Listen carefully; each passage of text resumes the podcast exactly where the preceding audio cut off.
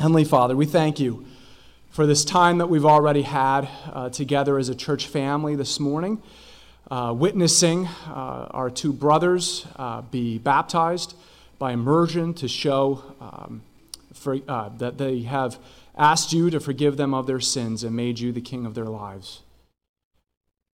I thank you that you are a living and active God that does not exist just in the pages of a book does not just exist somewhere out in the world, but you are, we can see evidence of you in our lives. We can see you changing us, stretching us, uh, making us stronger through your Holy Spirit, leading us through different trials, different temptations, breaking addictions, making us more and more like the image of your Son. I thank you for your word, that your word is also living and active.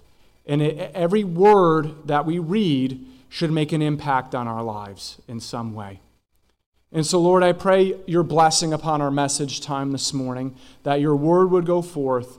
It would continue to be a blessing as this morning has already been a, so much of a blessing. And I pray all these things in Jesus' name. Amen. The concept of light versus darkness has, pretty mu- has pretty much existed since the beginning of time. In ancient Chinese philosophy, the yin or the dark side represents negative energy, while the yang or the light side represents positive energy.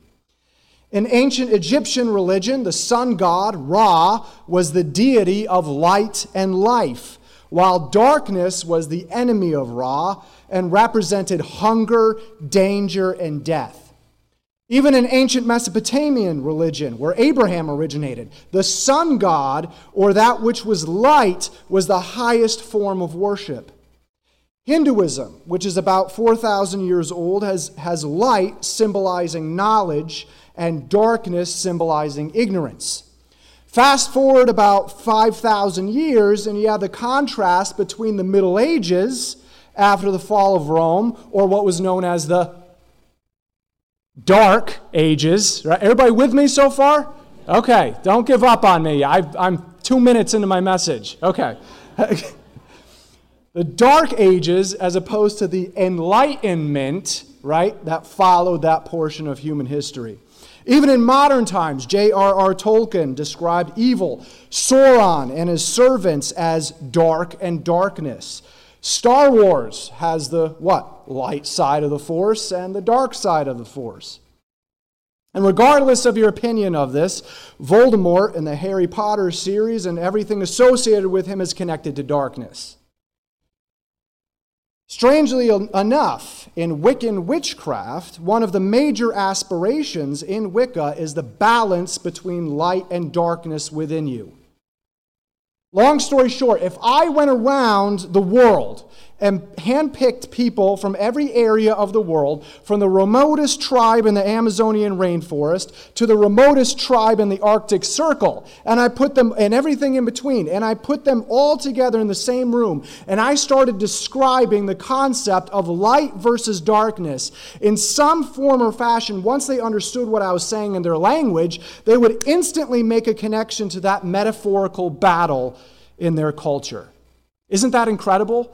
this universal uh, image, this universal um, battle between uh, two different uh, concepts, light and darkness. Out of all the differences that there are between cultures, religions, and people in the entire world, this one concept is universal and something anyone and everyone would understand in some form. So, if you think about it, when we read the words in the first chapter of John, which we just read in our gospel reading, this is brilliant. It's simply brilliant what John does through the Holy Spirit to relate Jesus in this way as the light. Think about it. If you wanted to have a universal concept of relating Jesus to someone from any culture, any background, and from any time period in human history, this is it Jesus as the light. There would be an instant recognition of this. In John's world, everyone already had an understanding of what the Word was a personified, a personified concept of wisdom, the law, the Word of God, and reason that held the entire universe together and dictated what happened in it. Anyone in John's world would have recognized that. John has already taken that, in his world anyway, universal understanding, and has already said that exists. It's not just some personified concept that you know as the Word, it is an actual person. He not only had a major role to play in the creation of the universe and holds it together, but he's also God. He has a name, and his name is Jesus. Remember, John's whole purpose in writing this book in 85 to 95 AD was missionary in nature. He wanted to get the message about Jesus and salvation found in Jesus and Jesus alone to as many people as he possibly could. So then it's no wonder then that he uses the already established understanding of the Word and has already applied it to Jesus. But then he takes an even more already established understanding that anyone, regardless of culture, religion, or even time period, would get, and that is Jesus as the light. If you brought your Bible with you today, please turn to the Gospel of John, chapter 1. If you didn't, that's okay. There should be one located in the pew in front of you. Please also turn to John, chapter 1. And we're going to be reading, uh, we left off at the first part of verse 4 last week. This week we're going to pick up with the second part of verse 4 and into verse 5. John chapter 1, verses 4 and 5, when we read, And the life was the light of men. The light shines in the darkness, and the darkness did not comprehend it. But for everyone around the world, in every culture or time period, to hold this universal understanding, it had to start from somewhere. John has already been obvious in his connection of the beginning of his gospel to the beginning of what? The entire Bible, right? The entire Bible. In fact, as, we refer- as, we've, uh, as I've referenced over the past few weeks, John starts out his book with the exact same three words as the very first verse in Scripture in the beginning. In the beginning. In Genesis 1 1, it follows with In the beginning, God created the heavens and the earth. And there's, this is no accident that John starts his book out the exact same way. Because John then links Jesus to the creation of those heavens and earth, in short, the entire universe. He is the embodiment of the Word of God, which God used to speak everything except the land animals and human beings into existence. So, like we talked about last week, it was through Jesus that everything that exists or has ever existed came into being. Not only is he the way, the only way, and the only originator of everything that exists in the universe, everything that's material, all the forces and natural laws that hold everything together, and our physical bodies, but he's also the originator of everything we can't see, like love, life, and our eternal souls. In short, everything about us, everything about us, who we are, the universe we live in, the experiences we have, is all owed to Jesus as the source. Just as John point blank connected Jesus to all of creation itself as its very source, John now connects once again back to creation and directly links Jesus to the very first day of creation, what were the words that God the Father spoke, which were then carried out by God the Son on that very first day of creation, the very first thing that was created, which everything else followed? Let there be light. That was the very beginning. Indeed, on the very first day of creation, of our human understanding of this concept of light versus darkness. In Genesis 1 2, we find out that the darkness represented the unformed world chaos, upheaval, instability, emptiness, without meaning and purpose, and without distinct form. We read, The earth was formless and empty, and darkness, That's what characterized the earth before God said, Let there be light. Darkness covered the deep waters, and the Spirit of God was hovering over the surface of the waters.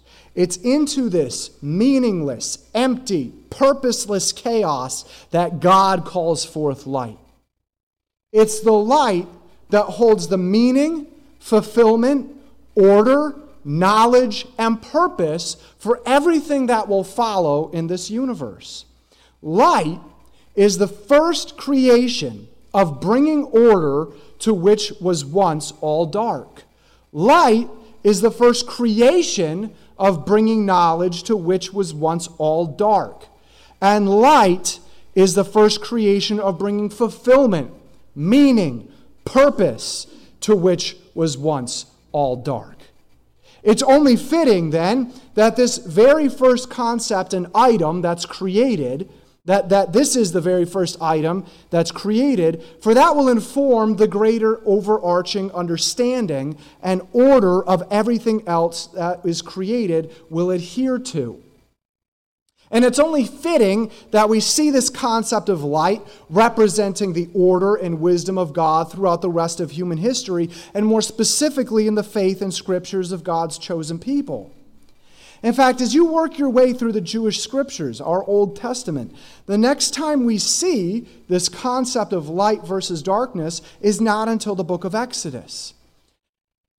We see it in the first couple of chapters of Genesis, and then we don't see it pop up again until the very next book, the book of Exodus.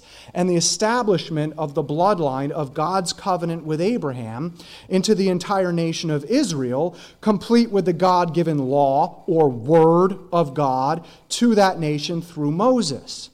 When Pharaoh once again refused to release the Israelites enslaved under his rule, God sends a plague that is the complete opposite of the first day of creation.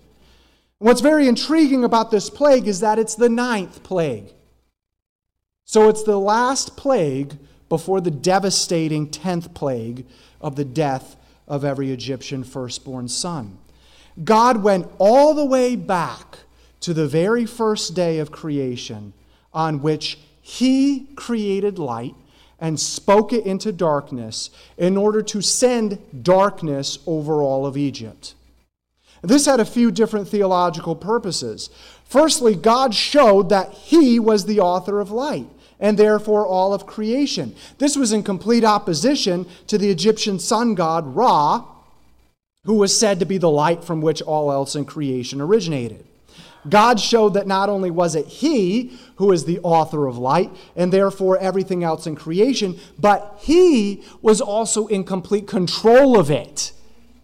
He could add it and He can take it away. He could always remove His light, thus revealing the darkness that all would continue to be in had He not first created that light. And with this plague, he was pointing something else out that could not be unless this plague had come from God. During all that time in Egypt, the people could not see each other, and no one moved. But there was a major difference. There was light, as usual, where the people of Israel lived. See, God was outright showing the Egyptians that He was the author of light, and thus He was the one who could control it and remove it, and He's connecting His people with that light, the light of God. God's people still had this physical light, and all that that light represented wisdom, order, and God Himself. This was both to the, to the Egyptians' frustration and to point out to the Israelites that light represented God's favor and God's presence with them. Keep that in mind.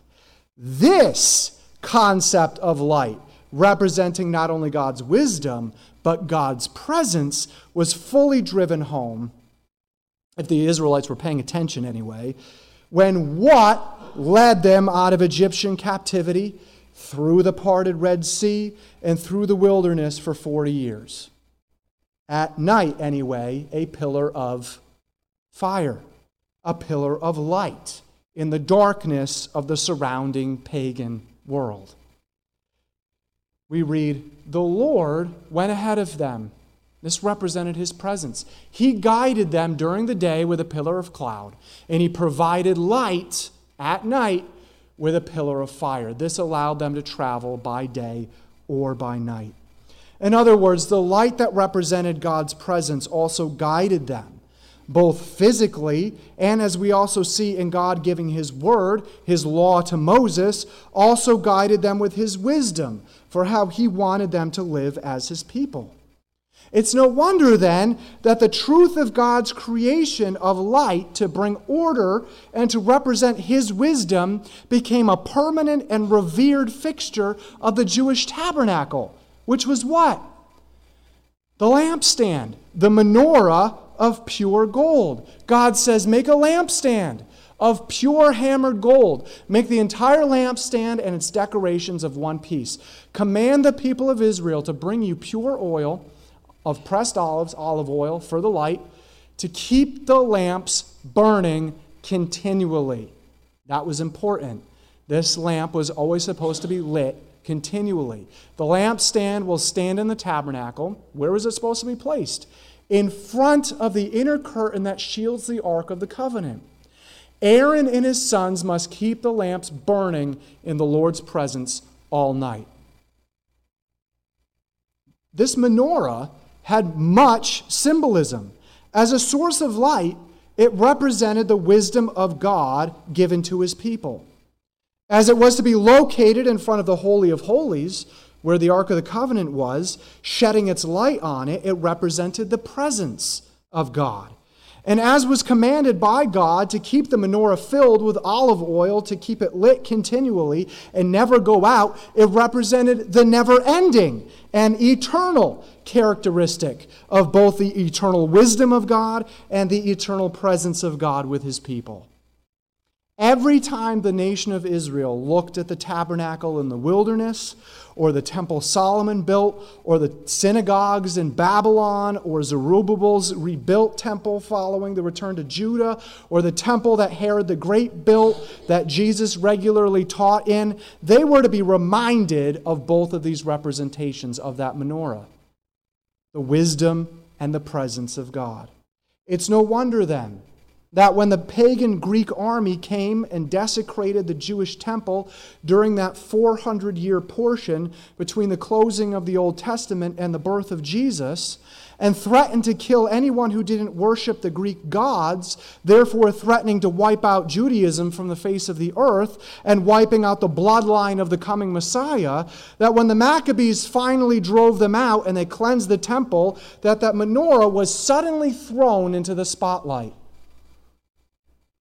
When the light of that menorah was going to go out, God provided that that menorah stay lit, even though it made no human sense. God commanded that it stay lit to represent His eternal wisdom and presence. And when it looked impossible, God Himself provided for it to stay lit. This may sound familiar to some of you. For every year after that, the Jewish people have celebrated that event that represents God sparing his people from annihilation. And Christians can observe its significance in God sparing his people and the messianic bloodline. If God had not intervened in that time of human history, which is celebrated every year at the time of Hanukkah, the Messiah would not have been born. Now, is there currently in 2021 a menorah that is lit continually anywhere in the world? No.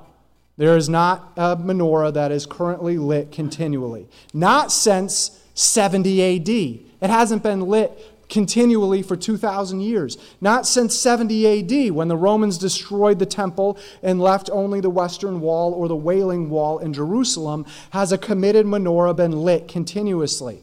So, what gives? How do we connect this to today?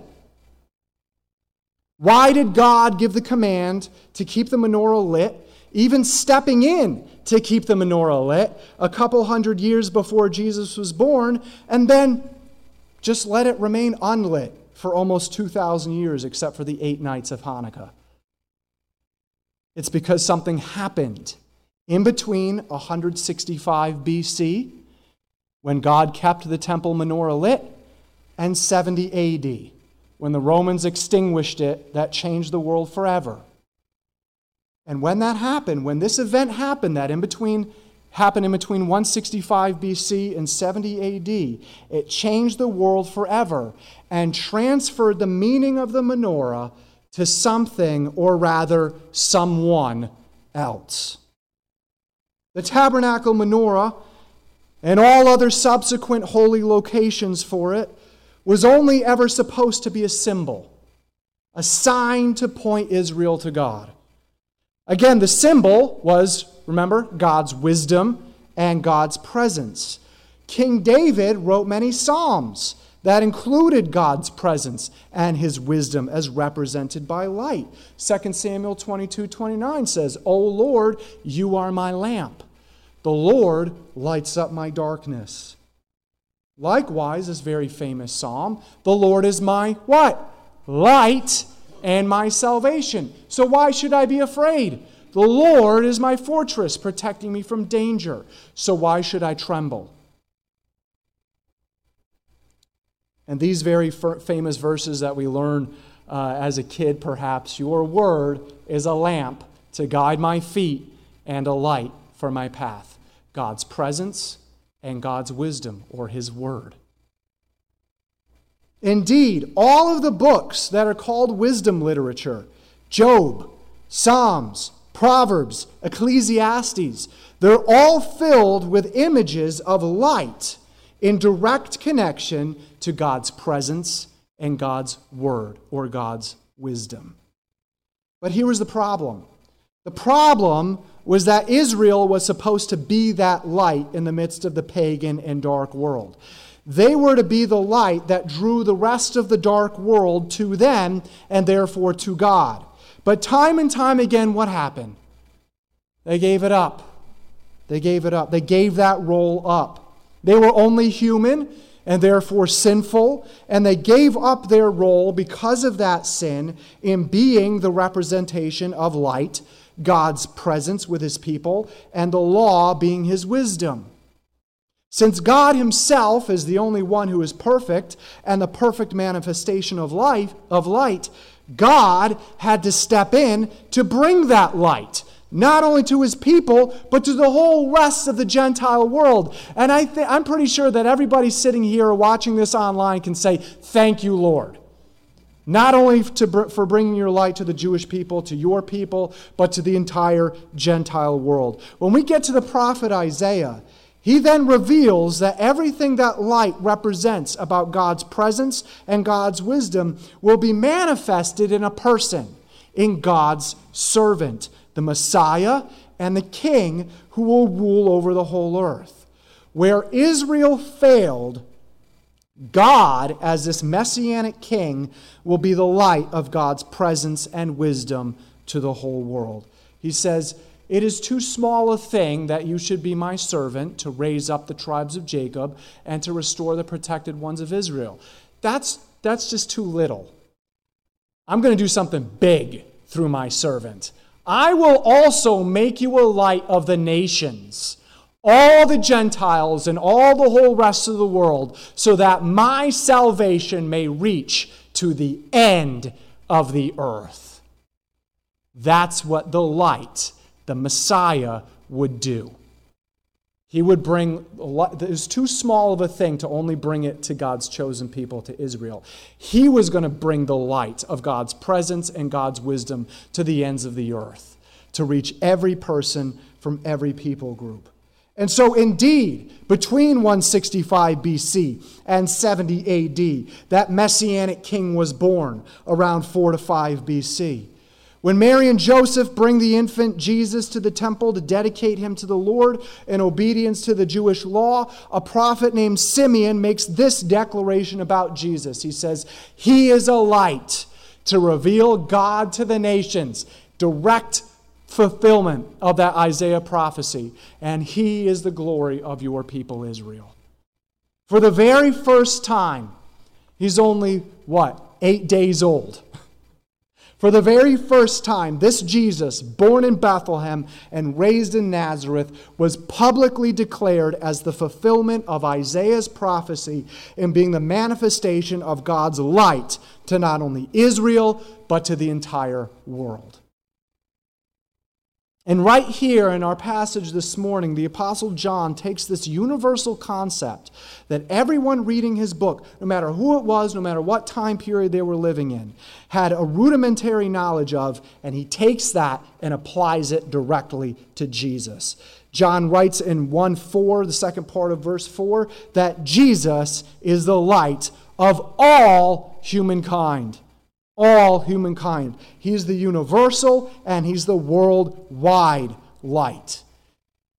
In the Jewish and biblical understanding that John was writing from, however, it's his intention that Jesus be connected with the Jewish understanding of light. Remember, God's presence and God's wisdom. John will elaborate a little bit more on this in his first chapter and will build on Jesus as the light throughout the whole rest of this book. In John chapter 8, Jesus himself will openly declare, I am the light of the world. Make no mistake about it. Everything that light is supposed to represent, that God created it to be, that's me. I am the light of the world. John will connect Jesus to the manifestation and fulfillment of God's presence among his people when he says, So the Word became human and made his home among us. His presence was among his people. He was full of unfailing love and faithfulness. John will also outright connect Jesus to the manifestation and fulfillment of God's wisdom to humankind when he says, This was the true light that coming into the world enlightens, gives wisdom to every person. See, a lot of people are running around this world seeking the wisdom of the universe or some connection to something beyond them. A lot of people chase after tapping into the forces of the universe or attracting and capturing the positive energy of the universe, therefore achieving some kind of enlightenment. You don't need to do that. Frankly, all that is, is a deception of the enemy of your soul meant to distract you from the only one who can reveal to you the wisdom of God. It's meaningless and it will only leave you empty. The only one who can give you both the presence and wisdom of God is the light, Jesus. However, God's wisdom, according to the Apostle Paul, is just plain foolishness to this world. It's not self enlightenment. It's not found in a self help book, podcast, or blog. It's not from listening to some spiritual guru or some other expert of some kind. It can't be discovered. It can't be found by the smartest scientists and most brilliant minds in human history. God's wisdom is only found in Jesus, in his death and in his resurrection. You know what that does? That takes all of the world's wisdom and stands it on its head. That simply does not make any sense to the world, nor to anyone in the world who God doesn't open the spiritual eyes of to see. And that's exactly the way God made it. That's exactly the way God created it to be. Jesus is where all of God's wisdom revealed to humankind begins. Through Jesus. He is the fulfillment and embodiment of all the messages God had given to Israel beforehand. And He is the fulfillment and embodiment of all the messages given through the apostles in the New Testament sense. So, when we talk about Jesus being the wisdom of God, since he's also the embodiment of the Word of God, we need not and must not look any further than the written Word of God that has existed for the past 2,000 years. In its pages are all the wisdom we need for the salvation of our souls and how we navigate through life. You might need to do a little digging but if you do that, you will find the answer you seek to navigate through life. And when we find ourselves in a very difficult situation, the Apostle James tells us that we can pray. Just pray and ask God for His wisdom to know what to do, and He will reveal it to us. It's only because of Jesus that we can have God's presence in our lives now and fully experience it when we go to be with Him at death. Our sin separates us from God's presence because of His holiness.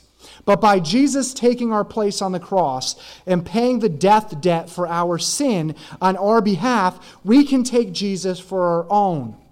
When we see our need to be saved from the payment of our sin, that is the ultimate death or the second death or hell, we repent of that sin based only on Jesus' death payment for us. We take him as not only our Savior, but our King as well. And God's Word tells us that God adopts us into His family to bestow His presence and His wisdom on for the rest of our lives and on into eternity.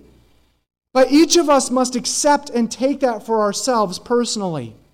That's what the two men that were baptized have done. Their baptism represents the decision they had already made in their hearts to repent of their sin, to accept Jesus' death and resurrection for themselves, and to seek to please Him with the rest of their lives. When you too make that decision, you gain the true light the revelation of all of who God is manifested in Jesus. In fact, Scripture tells us that when we make this decision, God Himself makes a home within us. The Holy Spirit, sent from the light, sent from Jesus and the Father. So, in your darkest of times, in your impoverished of times, in your physically painful times, in your most fearful, confusing, and anxious times, the Holy Spirit will give you God's peace, God's healing, God's comfort, and God's joy. Amen? And the Holy Spirit will enlighten us, will give us the wisdom to understand the wisdom of God found in His Word. But it all starts with faith in the true light. Not only is Jesus the light and all that that entails, but John writes in verse 5 that the darkness, depending on your translation, either didn't comprehend it or over, overcome it. In the Greek language, this word translated in the English as comprehend or overcome has this idea of grabbing something forcefully and forcibly in order to make one's own, like apprehending something or someone. In a way, this could mean comprehension or understanding, like taking knowledge for one's own, but a better understanding is that which overcome describes, being apprehended. See, ever since the creation of humankind, Satan and his powers of darkness have been out to destroy the bloodline of the Messiah, the existence of the Messiah, and continued faith in this Messiah. He succeeded in, in persuading the pinnacle of God's creation to disobeying God's one command and introducing sin into the world. It's at that point that God reveals the coming of the true light into the world that would ultimately destroy his kingdom of darkness. Ever since that point, Satan tried putting the pieces together himself and thwarting the arrival of this Messiah, the arrival of this light. I'm not going to go through every single instance. But go through the entire Old Testament from creation onward and try to see things from the behind the scenes angle of the kingdom of darkness trying to thwart the arrival of the messianic light by either trying to kill people in the messianic bloodline or corrupting Israel and its kings or outright trying to wipe the Jewish people off the face of the earth. Then, when the Messiah is born, Satan tried to get him killed as an infant by Herod, then tempted him to try to get him to sin, then believes he's finally won when the Messiah takes his last breath on the cross. But as we all know, even then, the prince of darkness lost. Even then, it was the plan of the, the, the plan of the prince of darkness that was thwarted and crushed when the true light took his first breath in the grave and burst forth out of it, carrying the keys of the kingdom of hell with him. Amen? And even now, the powers of darkness have their sights set on destroying faith in Jesus. They have their sights set on church leaders, on men and women trying to raise their families in the faith and knowledge of Jesus, on the destruction of godly marriages, on deceptive messages that carry just enough truth to sound good, on making what is evil seem good and what is good seem evil, and on plucking away the seeds of the gospel out of the minds of those who hear it. We will fight against the kingdom of darkness until the day we die. Paul writes, Be strong in the Lord and in his mighty power. Put on all of God's armor so that you will be able to stand firm against all the strategies of the devil. For we are not fighting against flesh and blood enemies. Don't be deceived into that. But against evil rulers and authorities of the unseen world. You don't even see it happening.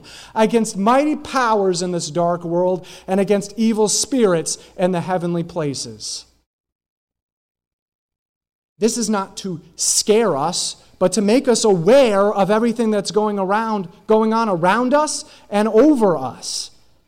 We need to be constantly on alert and aware of these spiritual battles going on all around us, in our families, and even within us. But rest assured, brothers and sisters, just as John writes here in 1 5, that try as hard as it has, the darkness can never, has never, and will never overcome, compre- uh, uh, apprehend, or forcibly capture the light. It's Jesus' kingdom that will last forever, and it's the power of the kingdom of darkness that has already been crushed. So we need not fear it. This same Apostle John will write elsewhere You are from God, little children, so have no fear. You have overcome them, the powers of darkness, because greater is he who is in you than he who is in the world. Any sins, temptations, addictions, fears, depressions that the enemy tries very hard to keep you held down with, you can have victory through the Holy Spirit since Jesus has already defeated the power of everything having to do with that darkness. Jesus, the light, is the very revelation of the wisdom of God and His Holy Spirit is the manifestation of the presence of God in our lives. He has already overcome darkness with His death and resurrection and lives again to give us the hope of that victory.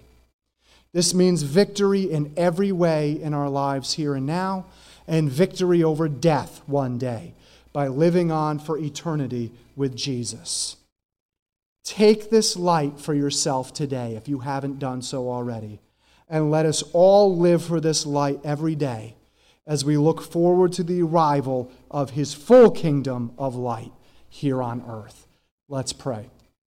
Heavenly Father, we thank you for this verse and a half in your word that describes to us that everything written in your word about the light, all that it represents, all that it means, is manifested in Jesus.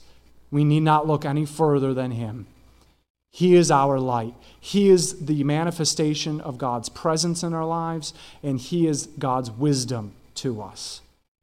I pray that if there's anybody here today or watching online later that has not yet made that decision to make Jesus their light, to make Jesus the, the salvation of their sins, to repent of their sinfulness, take Jesus' death and resurrection for their salvation on their behalf, and make him the king over their lives, I pray that they would do so right now.